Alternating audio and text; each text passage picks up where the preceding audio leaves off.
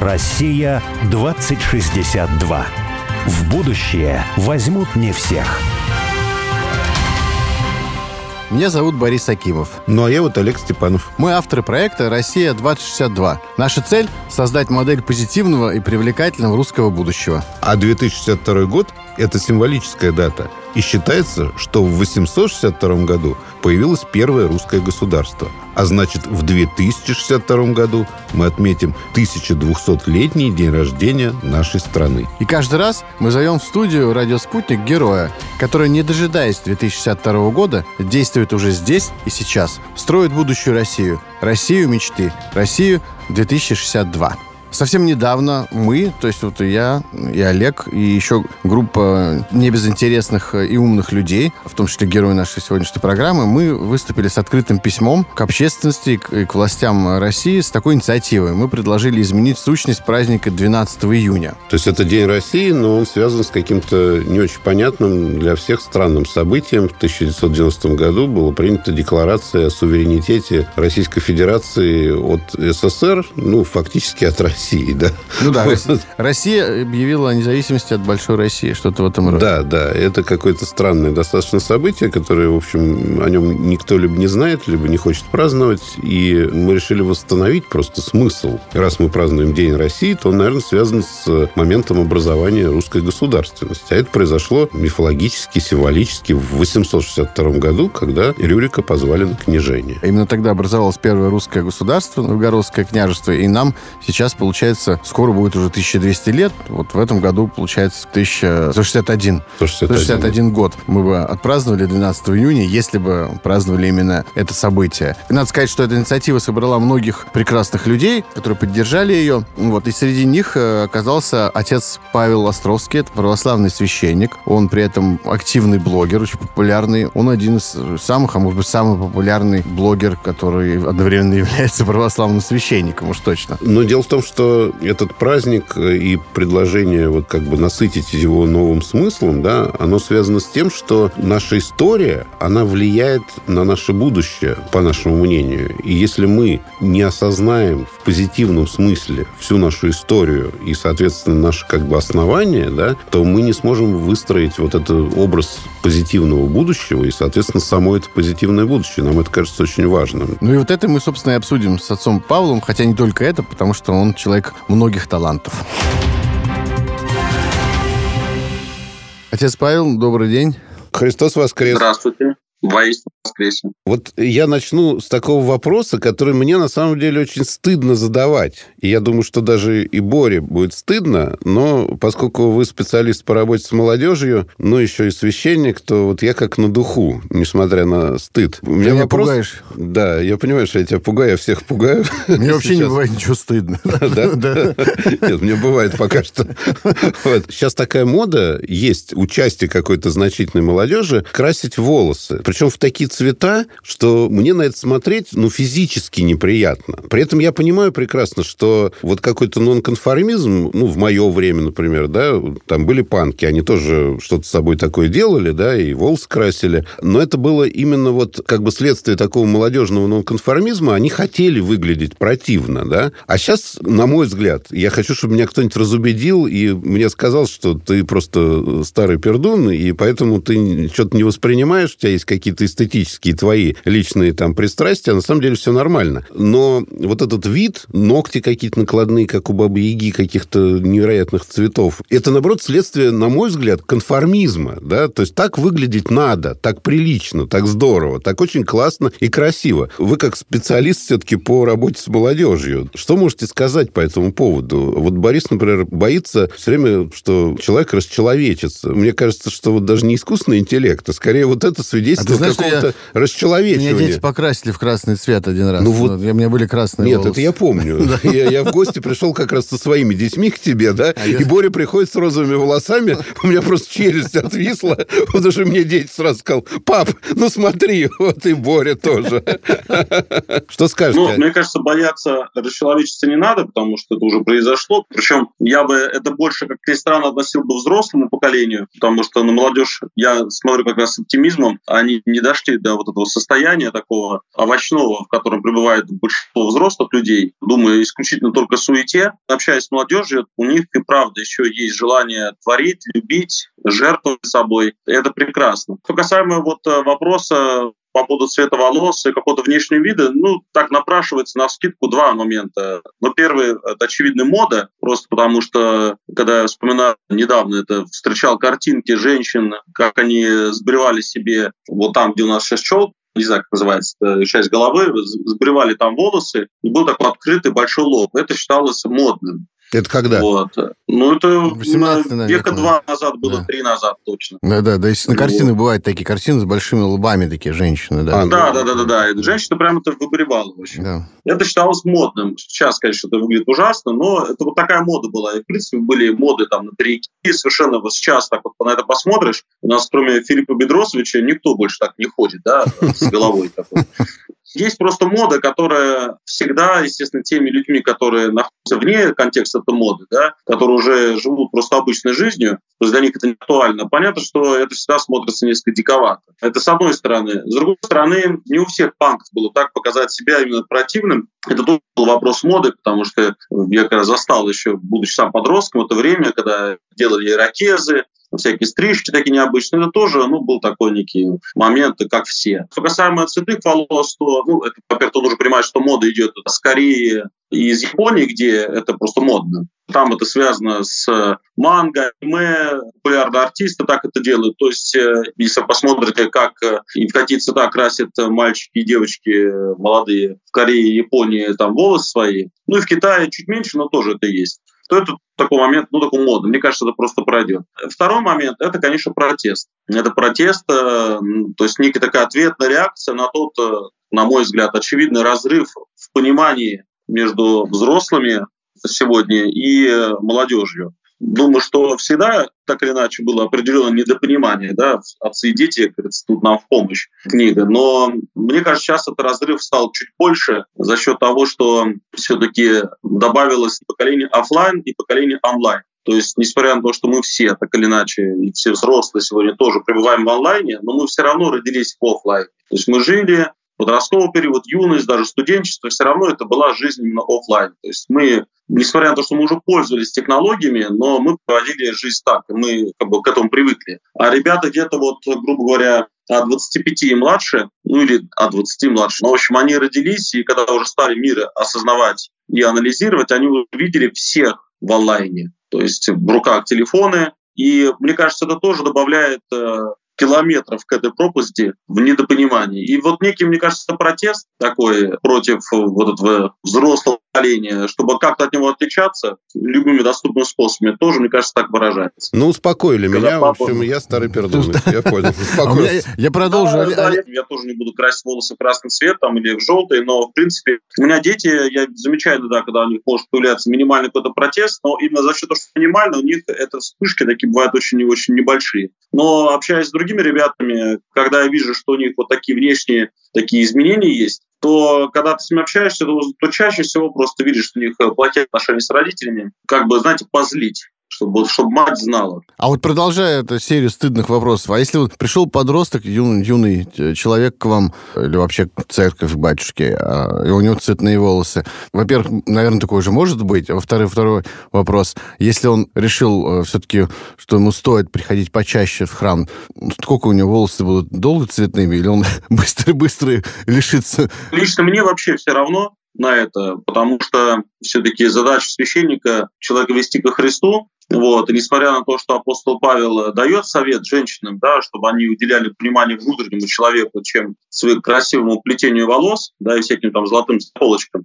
но все-таки задача, чтобы человек начал жить со Христом. Очевидно, что вот эти внешние вещи, они, во-первых, чаще всего они потом просто растворяются, просто исчезают. Человек, э, как только духовно становится спокойнее, радостнее, жизнь становится осмысленная, то как бы и внешний вид тоже меняется чаще всего. Вот. Но даже если вдруг не меняется, потому что бывает сам даже протест, человек храм ходит, у него все, все хорошо, но, опять же, там с родителями, если там берем подростка, или, опять же, мода, и как бы это очень сильно на, него, на нем сказывается, то он бывает долгое время не меняется. В этом случае я, э, знаете как, э, я не считаю, что нужно с человеком начинать из-за этого воевать, потому что уж слишком большая вероятность, так как сегодня, да и всегда люди были слабенькие на любую критику, на любые укоры, вероятность, что человек уйдет из храма, она есть. А у нас не так много людей в храм ходит, чтобы, так сказать, разбрасываться этим драгоценным материалом, если так можно сказать. Я думаю, что... Но, но обычно, да обычно. Потом все это уходит.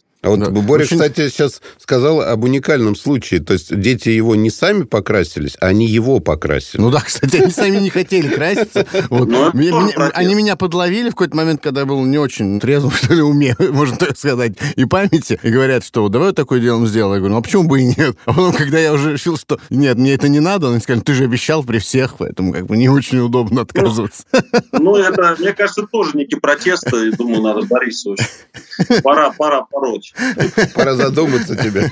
А вот вы сказали, что пропасть между поколениями увеличивается, потому что происходит уход э, в онлайн этого поколения гораздо больше, чем предыдущего. А вот э, с этим связано ваш уход в онлайн? То есть почувствовали вы вот некоторую такую ответственность, что ли, за себя лично или за, может быть, русскую православную церковь, которая должна присутствовать там, где живет ее паства или потенциальная паства, и поэтому, собственно, вы стали столь активны в онлайне? Или это какая-то другая причина? Ну, я буду, я буду честен. В данном случае, конечно, хотелось бы сказать, что я, значит, как э, Пифагор, там, сидел где-то на елке и философствовал, в общем, да, и глубокомысленно дошел до стадии, что надо, значит, э, стадии нетрезвости, что надо идти в интернет и спасать людей. Хотя, в принципе, это, мне кажется, если до этого дошел, нужно было к врачу сначала идти. Я просто был пользователем. С 1999 года был пользователем интернета, как и все, естественно, там это были компьютерные игры, и все, все, все, что угодно. И, и общение было в том числе, там форумы были тогда, Аська, Пип и так далее. Но в какой-то момент когда, слава богу, тоже Господь призвал и уже более-менее серьезным стал, то, конечно, сама эта деятельность, ну, скорее так, вступление в интернете постепенно переросло в деятельность. То есть э, я начал как-то все-таки, во-первых, понимая, это на самом деле тут особо ничего понимать не надо, еще на поверхности лежит, что большинство, по крайней мере, молодежи очень много времени проводит э, в онлайне. Ну, соответственно, сначала просто стал отвечать на вопросы, которые мне там задавали, потом это стало полноценной деятельностью. А в какой-то момент времени я, Богу это очень благодарен, я именно осознал в полном смысле слова, что я сам очень болен этим. И вот после осознания, что я этим очень болен, а постепенно стало, ну, я думаю, что я до сих пор болен, но на пути к выздоровлению. По крайней мере, я стал вот именно вот тупить в интернете. А у вас бывают такие периоды цифрового детокса личного? Нет, я специально ничего не делаю, потому что у меня просто бывают такие моменты, когда, например, там я в субботу, когда служу, я вот с утра проснулся, что еще поделал, и потом я исповедую там 5-6 часов. Там еще есть силы на молодежку остаются. То есть я просто, в принципе, бывает там воскресенье, потом весь день в офлайне. То есть у меня бывает такое время, когда я просто физически не могу особо зайти куда-нибудь там в интернет, именно потупить. И это, это очень помогает. И, в принципе, стараюсь, э, чтобы у меня свободного времени было меньше. Потому что в свободное время я грешу регулярно. То есть меньше свободного времени, меньше грешишь. Это как-то вот у меня уже так в некую, так скажем, логическую цепочку выстроилось. Я помню, что у меня друг мой, прихожанин был отца Дмитрия Смирнова, который тоже самое говорил, что у детей не должно быть свободного времени. А, не, это не то же самое, извините. Это он говорит за своих детей, а не за себя. Отец Павел сказал про себя. Да, да. Нет, это я понимаю. Мне кажется, вот это правильно. Ты, себя собой займешь. Нет, это же священник говорит своей пастве, а, что у а. детей не должно быть свободного времени. А, священник, понятно. Не согласен. Я вот, вот вообще категорически. А, вот интересно. Я, знаете, я вот э, скажу следующее. Это, конечно, это опыт наш э, личный, семейный, вот, но и общение, может быть, с другими ребятами. Мне кажется, что на определенном отрезке времени как раз у детей должно быть свободное время, чтобы они могли просто где-то даже где-то поотдыхать, э, где-то что-то потупить, чтобы они как-то естественным образом захотели даже начать что-либо делать от, от, может быть, даже где-то безделья угу. чем когда мы вообще им не даем свободного времени, в принципе, доводим их до такого состояния, когда они просто ненавидят почти уже любой труд. Ну, мы выбрасываем всю ту большую часть людей, которые, в принципе, стрессоустойчивы, они, сколько их не занимают, они, в принципе, выживают. Но количество подростков и студентов, которые именно из-за того, что их с раннего детства, вот сколько они себя помнят, там 3-4 года, у них детский сад, кружки, подготовка в школе, школа, кружки, там подготовка к ЕГЭ, вуз, дополнительные занятия, они в принципе даже не знают, что такое отдых. И мне кажется, что это, это прям очень большая проблема, потому что все-таки наша русская кнут и пряник, то все-таки, когда ты постоянно загружен, это все-таки кнут.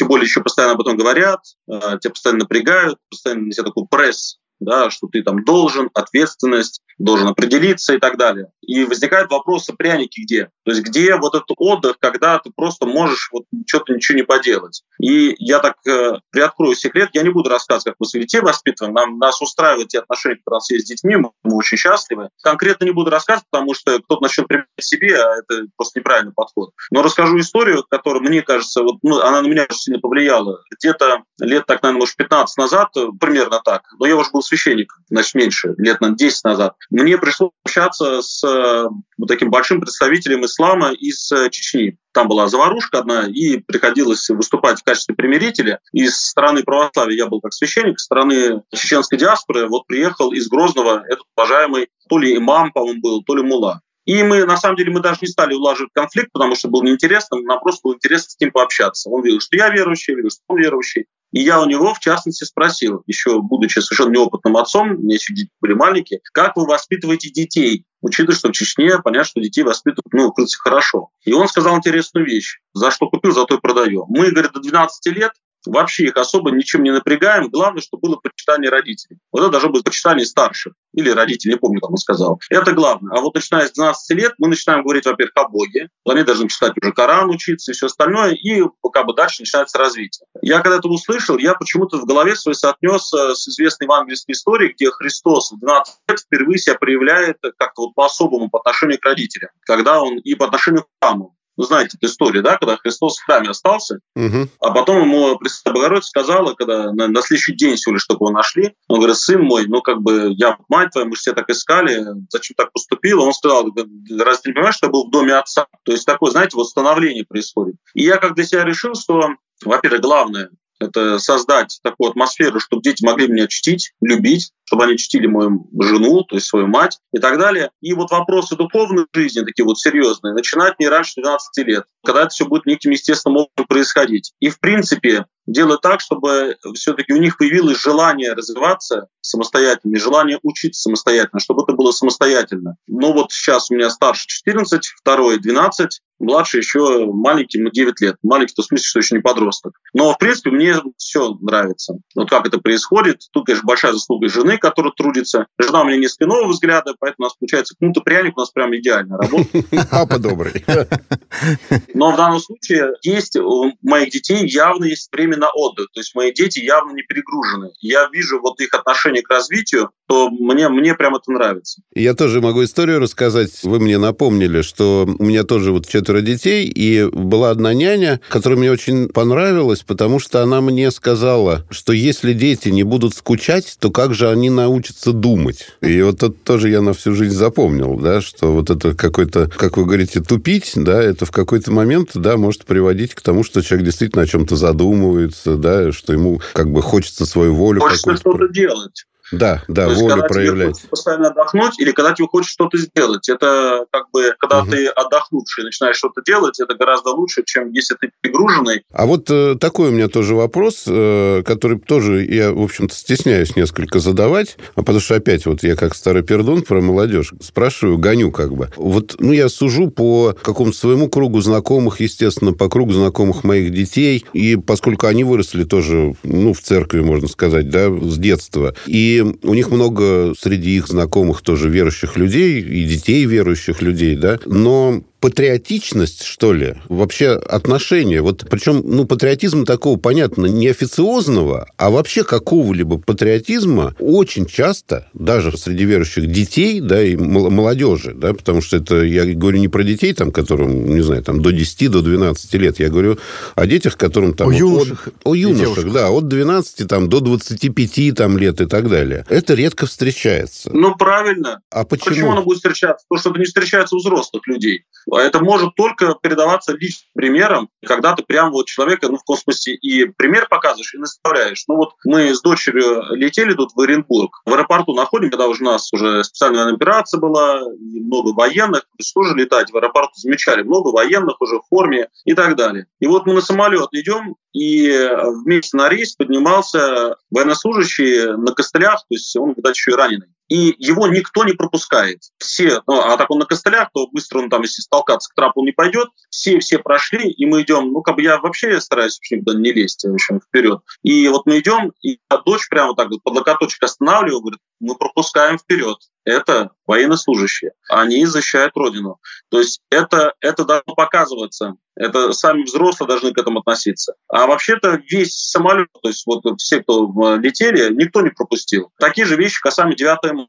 Я человек очень ленивый. Вот мне вообще, даже несмотря на то, что я патриотичный человек, но мне бывает просто лень что-либо делать.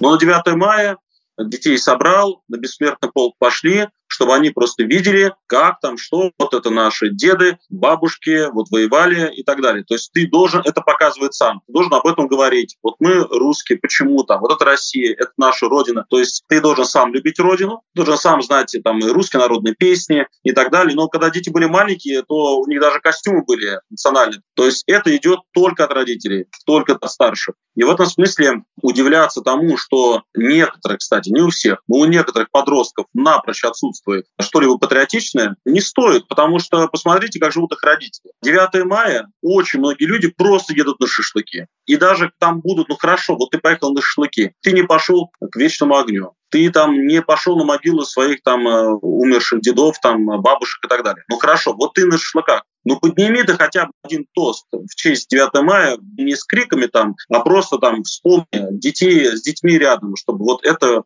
важный день. Это день памяти, только не, не только день победы, это еще день памяти, день скорби, что расскажи что-то про своих там дедушек, бабушек, расскажи что-то такое про, про войну и тому подобное. То есть если этого нету, ну, было бы странно, чтобы у ребят э, откуда что-то появлялось патриотичное. Даже касаемо отдыха. Ну, посмотрите, вот, ну, у меня, слава богу, я Богу за это очень благодарен, что у меня тесть и теща живут в деревне, поэтому дети регулярно оказываются в деревне. Причем там деревню там в глуши-глуши прям, да. И поэтому они уже картошку копали. Помните, как это раньше у всех было, да? И картошечку копали, там, и туда-сюда, и в баню ходили мыться, потому что кроме бани ничего нету, да, и так далее. Но это, по сути, отдых. Как большинство людей. Если возможность есть, все уезжают из России отдыхать. Ну, вот это а последнее вот меня... я даже э, соглашусь с вами, потому что я со старшим сыном, которому уже 25 лет, э, разговаривал, говорю, а вот почему так много вот в твоей среде людей, да, твоих ровесников, которые вот э, не патриотичны? Он говорит, ну, пап, слушай, ну, у меня была деревня в детстве, мы всегда собирались за одним столом. То есть вот какая-то связь с землей, действительно, с какими-то традициями, да, даже просто с родовыми, с семейными. У нас всегда фотографии ну, предков да, весело.